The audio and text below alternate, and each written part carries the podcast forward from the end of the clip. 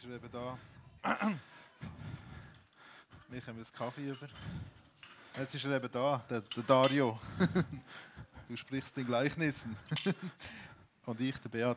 Ähm, so Auferstehung und, und was das mit uns zu tun hat. Ähm, dann wollen wir ein bisschen nachgehen. Was macht das eigentlich mit uns, dass Ostern ist, dass Auferstehung stattgefunden hat? Wir sind eingestiegen in den, in den Gottesdienst mit, mit Fragen vom René und um Gottlieb, oder? So, Wunder gibt es nicht und all diese Sachen und er ist wahrscheinlich nicht auferstanden. Also, wie soll man bei so etwas sicher sein? Aber was ist, wenn Auferstehung passiert ist? Und ist sie tatsächlich möglich, Daria? So steht es auf unserem Flyer mit der Frage, ist Jesus auferstanden? Und es ist immer so eine Sache mit dieser Auferstehung und mit dem Glauben. Der Gottesdienst hat eingeleitet mit Fragen. Aber nicht, weil wir heute in der Moderne viele Fragen haben an die Auferstehung, sondern weil sie schon dann viele Fragen hatten. Wenn die Bibel steht dort so ein kleiner Satz, und einige zweifelten. Jesus ist auferstanden und ein paar können es nicht glauben. Er ist da, man kann ihn anlängen. Er ist verherrlicht, es ist vollendet, es ist vollbracht. Und einige zweifelten. Dieser Frage wollen wir heute ein bisschen nachgehen. Aber zuerst, weil es gut ist, Ostern, sich immer wieder die Frage stellen, von was reden wir eigentlich, wenn wir von Auferstehung reden? Es gibt viele Sachen, die in der Welt wieder aufstehen. Wenn man umgeht, kann man wieder aufstehen. Wenn man geschlafen hat, steht, geschlafen hat, steht man morgen auf.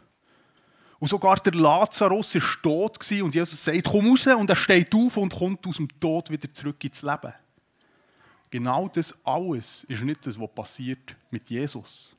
Der Lazarus ist zurück aus dem Tod und ist, als er sein Leben vollendet hat, wieder gestorben. Wenn man bei Jesus das Christentum seit eh und je bekennt, er ist auferstanden, heisst das einzige und allein, er ist wieder da und er wird nicht mehr sterben. Er ist durch den Tod durchgegangen, hat den Tod mitgenommen, hat ihm den Stachel gezogen und ist wieder zurück ins Leben gekommen und gesagt, ich habe es überwunden. Er wird hinfort nicht mehr sterben, steht es in der Apostelgeschichte. Und als zweites hat Christus seit eh und je gesagt. Er ist da, wir haben es im Osterrein, Osterlied gehört. Alles ist gleich und doch ganz anders. Sie können mit dem Kilometer weit laufen und merken nicht, dass es ist. Und plötzlich bricht er das Brot und sie erkennen ihn. Es ist der Herr. Er kommt durch verschlossene Türen rein. Sie klopfen und meinen, sie sehen einen Geist, also irgendeine geistige Erscheinung haben sie gehabt. Und sofort sagen sie, aber stopp, er hat Fisch gegessen, wir können anlängen, Fleisch und Knochen. Alles ist gleich und doch ganz anders. Eine neue Erfahrung.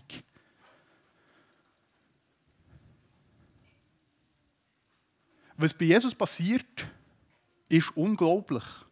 Weil es ist noch nie passiert und seither so auch noch nie mehr passiert.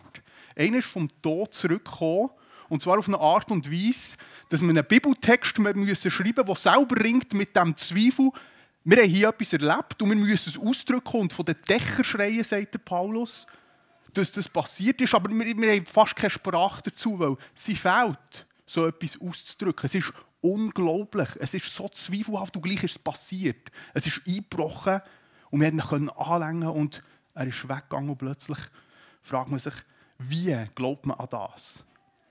Und sie einfach verkünden und erzählen. Und etwas Interessantes, was schon für einen Fakt selber spricht, der, äh, Gottlieb oder der andere, der ich weiß nicht, welcher Welle war. Das Zeugnis ist berichtet von den Frauen. Das hat man in der Antike nicht gemacht, wenn man etwas Wahres wollen erzählen im Sinn von einem zeugnishaften Akt. Weil dann zumal haben sie kein Zeugerecht gehabt. Darüber streiten, ob das sinnvoll war. Nein, würden wir heute natürlich sagen. Dann war es so. Und gleich ist das Erste, was Texte machen, ist sagen, Mo, so war es. Wir geben das Zeugnis, also immer, wenn so die Sachen kommen von die Bibel ist äh, frauenfeindlich und antimodern, umgekehrt. Die Bibel ist eher die, die quasi anfängt, mit neuen Wegen zu beschreiten, die natürlich eine lange Zeit haben, bis man vorwärts kommt, aber es fängt dort schon an.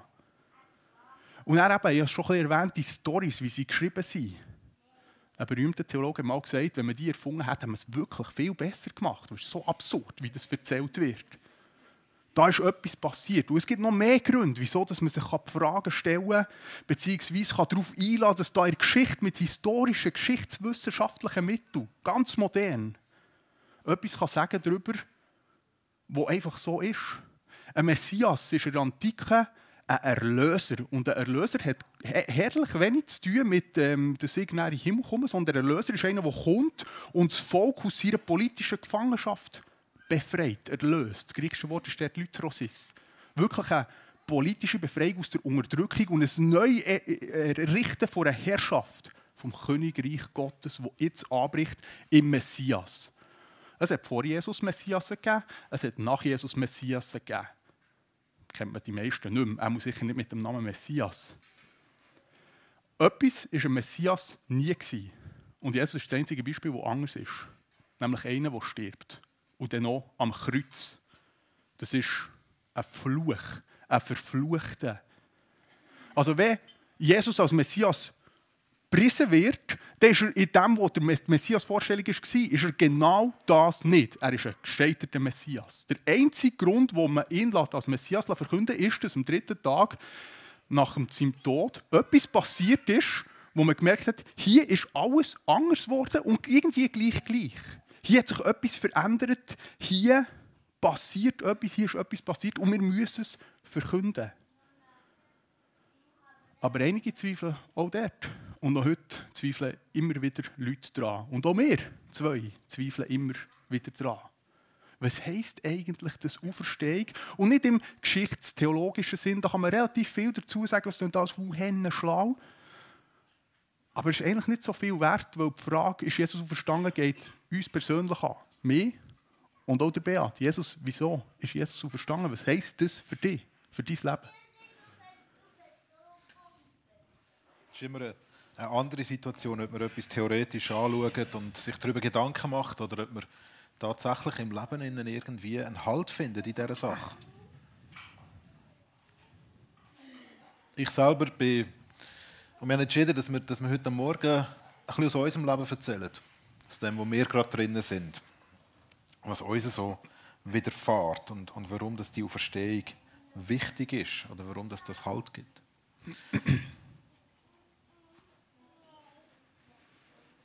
Ich habe schon seit längerer Zeit gemerkt, schon, also gemerkt habe ich es vor etwa, was ist es jetzt her, zwölf Jahren, dass, ich, dass mir regelmäßig nicht so gut geht. Und ich habe so einen Charakterzug von mir, wo in einer Art und Weise Sachen gern vor sich her schiebt. Es muss nicht gerade sofort erledigt sein. Man kann, man kann auch ein Bänkchen haben, wo die Sachen drauf liegen und die erledigen sich ja manchmal dann auch von selber. Ähm, nicht alles muss gemacht sein, das ist auch so. Aber vor etwa zwölf Jahren habe ich das erste Mal wirklich gemerkt, irgendetwas ist nicht mehr gut. Und ich bin zum Arzt gegangen und gefragt, was ist mit mir nicht in Ordnung? Und der hat mir einen Test gegeben und wo ich so musste bei Smiley ein Kreuzchen machen, wie es mir gerade geht. Und er hat nachher eine statistische Tabelle nebendran gehabt und hat gesagt, Beat, ich war du mit dem Arzt, ähm, du, du hast eine depressive Verstimmung. Und das hat sich über die nächste Zeit angefangen zu steigern. Und ich habe dann irgendwann gemerkt, ich brauche Hilfe, ich muss Gespräche in Anspruch nehmen, Medikamente nehmen. Ich muss, ich muss irgendwie lernen, mit dem zu Schlag kommen, dass Depressionen scheinbar ein Teil von meinem Leben sind. Man lernt dann ganz viel. Ich habe gerade vor zwei Wochen ein Buch gelesen von Kurt Krömer. Vielleicht kennt der eine oder andere den. Das ist ein deutscher Komiker, ein ziemlich bissiger. Der hat das Buch geschrieben mit dem Titel Du darfst nicht alles glauben, was du denkst. Und das hat mir sehr aus dem Herz gesprochen. Weil vieles, was ich manchmal denke, will mich abziehen. Wenn ich mit meinen Medis nicht richtig eingestellt bin, dann sehe ich die Welt dunkel. Dann sehe ich sie nicht so fröhlich. Es gibt die hellen Momente in meinem Leben, wie wenn ich vor Leuten stehen kann und da habe ich eine Identifikation mit diesen Komikern. Wenn die auf der Bühne stehen, geht es meistens auch recht gut. Der eine Komiker hat erzählt, er, er hat einmal ähm, seine Shows bis zu einer Stunde rauszögern. Bin froh, dass ich das nicht mit meinen Predigten mache. ich könnte es. Ähm, und ich hätte in dem Moment, wo es mir gut geht, aber ich weiß, ich muss nachher auch wieder zurück in das ein, wo es am Morgen schwierig ist zum Aufstehen. Und wo es, äh, anstrengend ist, überhaupt etwas positiv in Angriff zu nehmen. Die meiste Zeit in den letzten zwölf Jahren bin ich gut eingestellt mit Medikamenten und ich habe einen sehr, sehr guten Arzt, wo ich regelmäßig zu ihm gehe, auch Gesprächstherapie machen und so weiter. Aber immer wieder ist, ist die Dunkelheit da, wo ich mich frage, ist das alles? Ist das alles? Gibt es da nicht, nicht mehr? Heute feiern wir Ostern und ich habe definitiv in dem Glauben und in der Überzeugung, wo für mich, ja, es ist ein Glauben und gleichzeitig auch immer wieder ein Zweifeln daran, aber es gibt genug gute Gründe für mich, zum zu sagen, damals, vor diesen 2000 Jahren, ist etwas passiert, das kann ich mir nicht einfach erklären. Und die, wo, wo das aufgeschrieben haben, die gehen davon aus, dass Jesus durch den Tod durchgegangen ist und zurückgekommen ist. Und wenn man sich anfängt mit der Auferstehung zu beschäftigen, was das alles heißt, dann gibt es so, so Sachen wie Maria, wo wir vorher in der Geschichte gehört haben, wo meint, Jesus sei der Gärtner. Ein Gärtner, der, der gestaltet etwas, der macht etwas neu. Der, der reißt Unkraut aus, oder? Der, der schaut für seinen Garten. Aber Jesus, wo Gott ist, wo, wo ein Gärtner ist, wo eine neue Welt anfängt zu pflanzen, da ist Hoffnung drin. Da ist Hoffnung drin, dass der Zerbruch und, und all die Sachen, wo, wo ich und ja, wo ich so darunter leide häufig, nicht nur, nicht nur unter der Depression, aber manchmal auch wirklich unter Versagen und, und, und dem, all dem Zeugs, wo, wo schwierig ist. Da ist Hoffnung drin, dass das irgendwie zu einem guten Ende kommt. Oder zu einer guten Fortsetzung kommt. Ich bin vor, auch vor zwei Wochen, ich habe gemerkt, ich habe relativ viel gelesen und gelesen in den letzten drei Wochen. Es war die gleiche Zeit, wo es mir wieder angefangen hat, richtig fest schlechter zu gehen. Vor drei Wochen habe ich gemerkt, es ist wieder etwas aus dem Lot draussen. Irgendetwas stimmt nicht mehr. Ich habe es mit dem Arzt anfangen anschauen. Wir sind immer noch dran, herauszufinden, an, welchem, an welcher Schraube wir jetzt einmal drehen, dass, das, dass meine Biochemie im Kopf oder dass meine Belastung bei der Arbeit oder wo auch immer das die Sache dann wieder liegt, dass wir wieder schauen können, dass die Stimmung wieder so ist, dass ich mich gut versorgen kann. Aber was ich gelesen habe, ist ein Buch von einem japanisch-amerikanischen Künstler, einem Maler, er heißt ähm, Mok Vorname weiß ich, vergesse ich immer. Moka sagt er sich einmal, aber Fujimura heißt er. Er malt Bilder. Ähm, er ist Christ und er bringt in einem Buch, das er geschrieben hat, wo er, wo er seine Theologie und, und sein Glauben äh, und seine, seine Kunst zusammenbringt, bringt er Sachen auf einen ganz, ganz spannenden Punkt.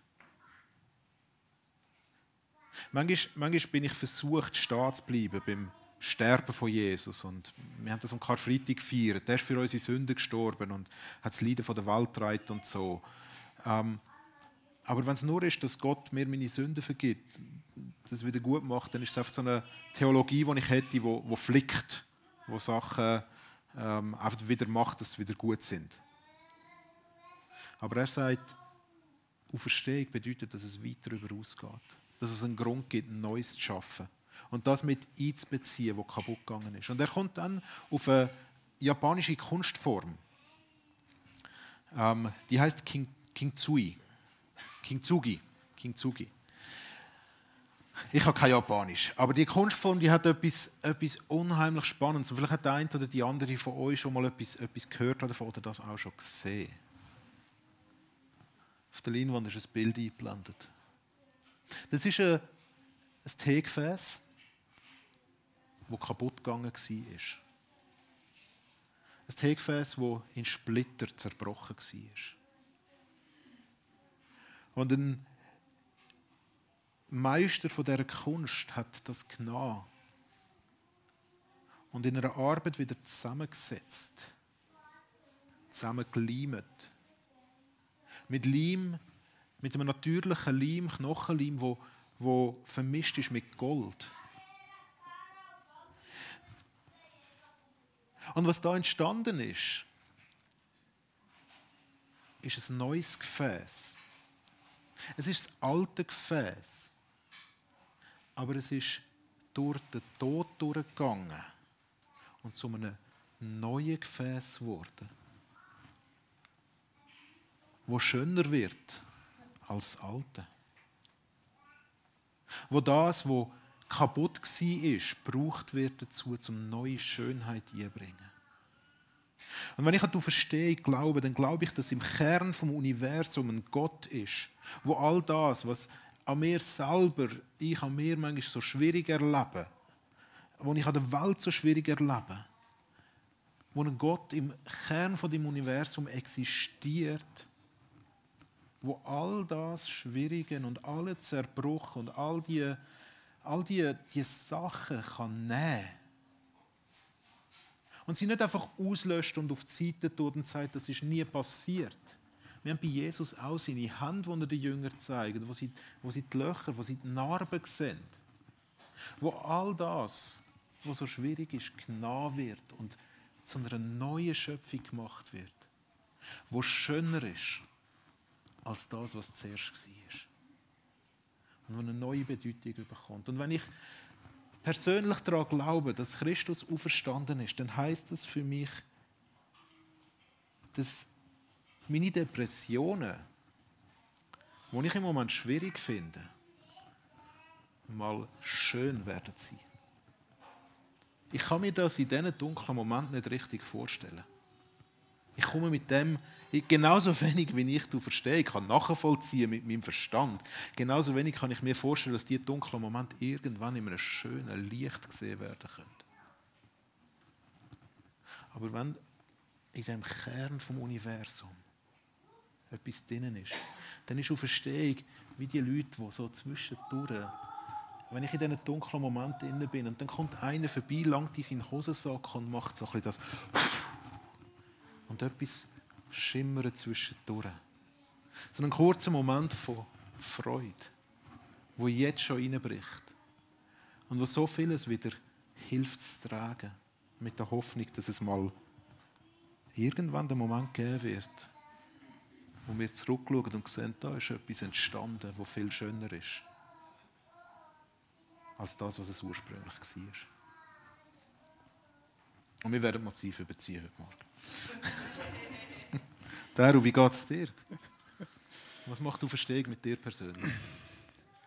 Ähm, wir sind als Familie eure Krise, ich habe es Sonntag, vorletzten Sonntag erzählt.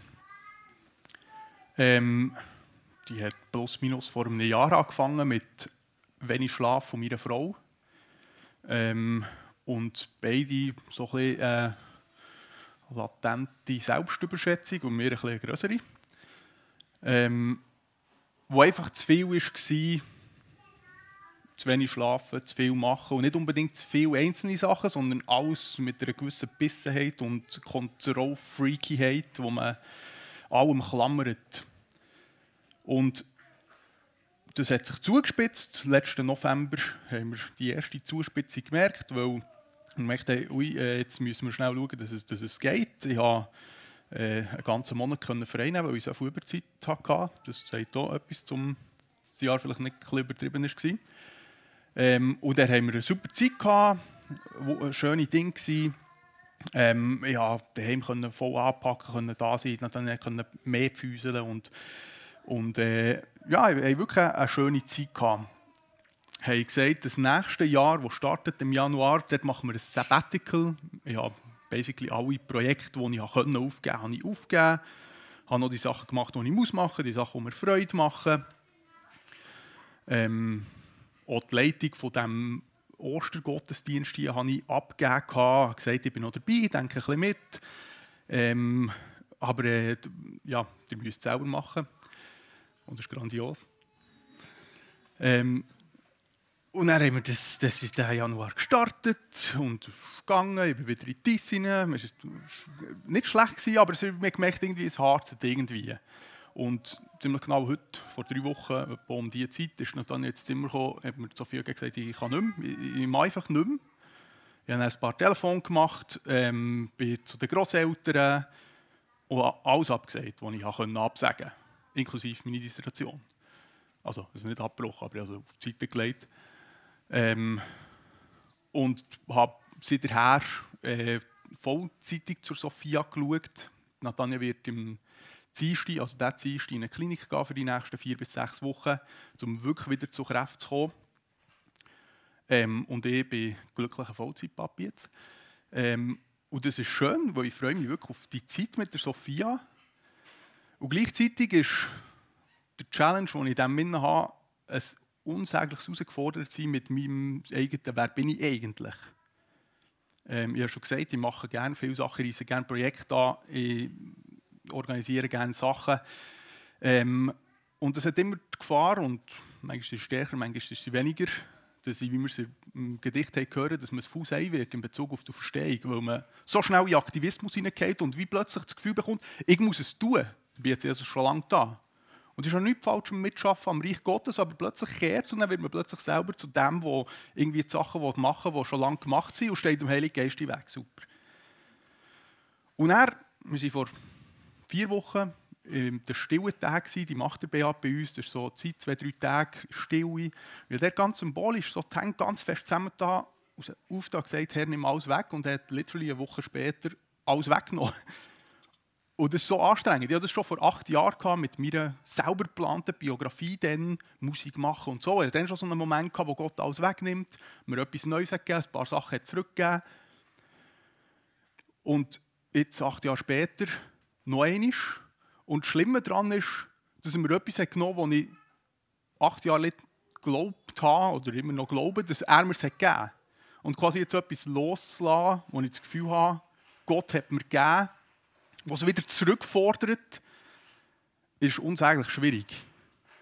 Und dann habe ich heute vor drei Wochen so meinen Rage-Mode gegen Gott und habe alle wüsten Sachen gesagt, wo man, oder Psalmen filmt übrigens, das ist sehr biblisch. ähm, und war wirklich hässlich. Und eben einen Tag später habe ich alles abgegeben, ähm, inklusive den Gottesdienst. Und der letzte Karfreitag, also vor zwei Tagen. Das war wirklich ganz, ganz, ganz intensiv Karfreitag. Ich bin da hinten kurz gestanden, zehn Minuten, weil ich nicht dabei sein konnte. wieder müssen heimgehen, um zu Sophia zu schauen.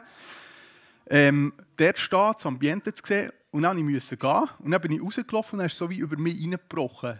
Ich habe es vor sieben Jahren oder acht Jahren, oder ich weiß doch nicht, sieben Mal habe ich es gestartet, den Ostergottesdienst. Das erste Mal quasi allein und Leute reingenommen. Er ist immer größer geworden mit dem Noka und, und überhaupt.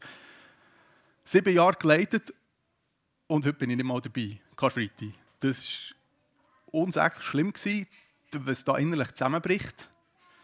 Und gleichzeitig auch unsäglich schön, dass man sieht, es braucht mich wirklich nicht, es läuft alles von allein. Ähm, und äh, dann hat Natanja gesagt, ich gehe in McDonalds arbeiten und äh, ich mache nichts mehr, schieß mich an.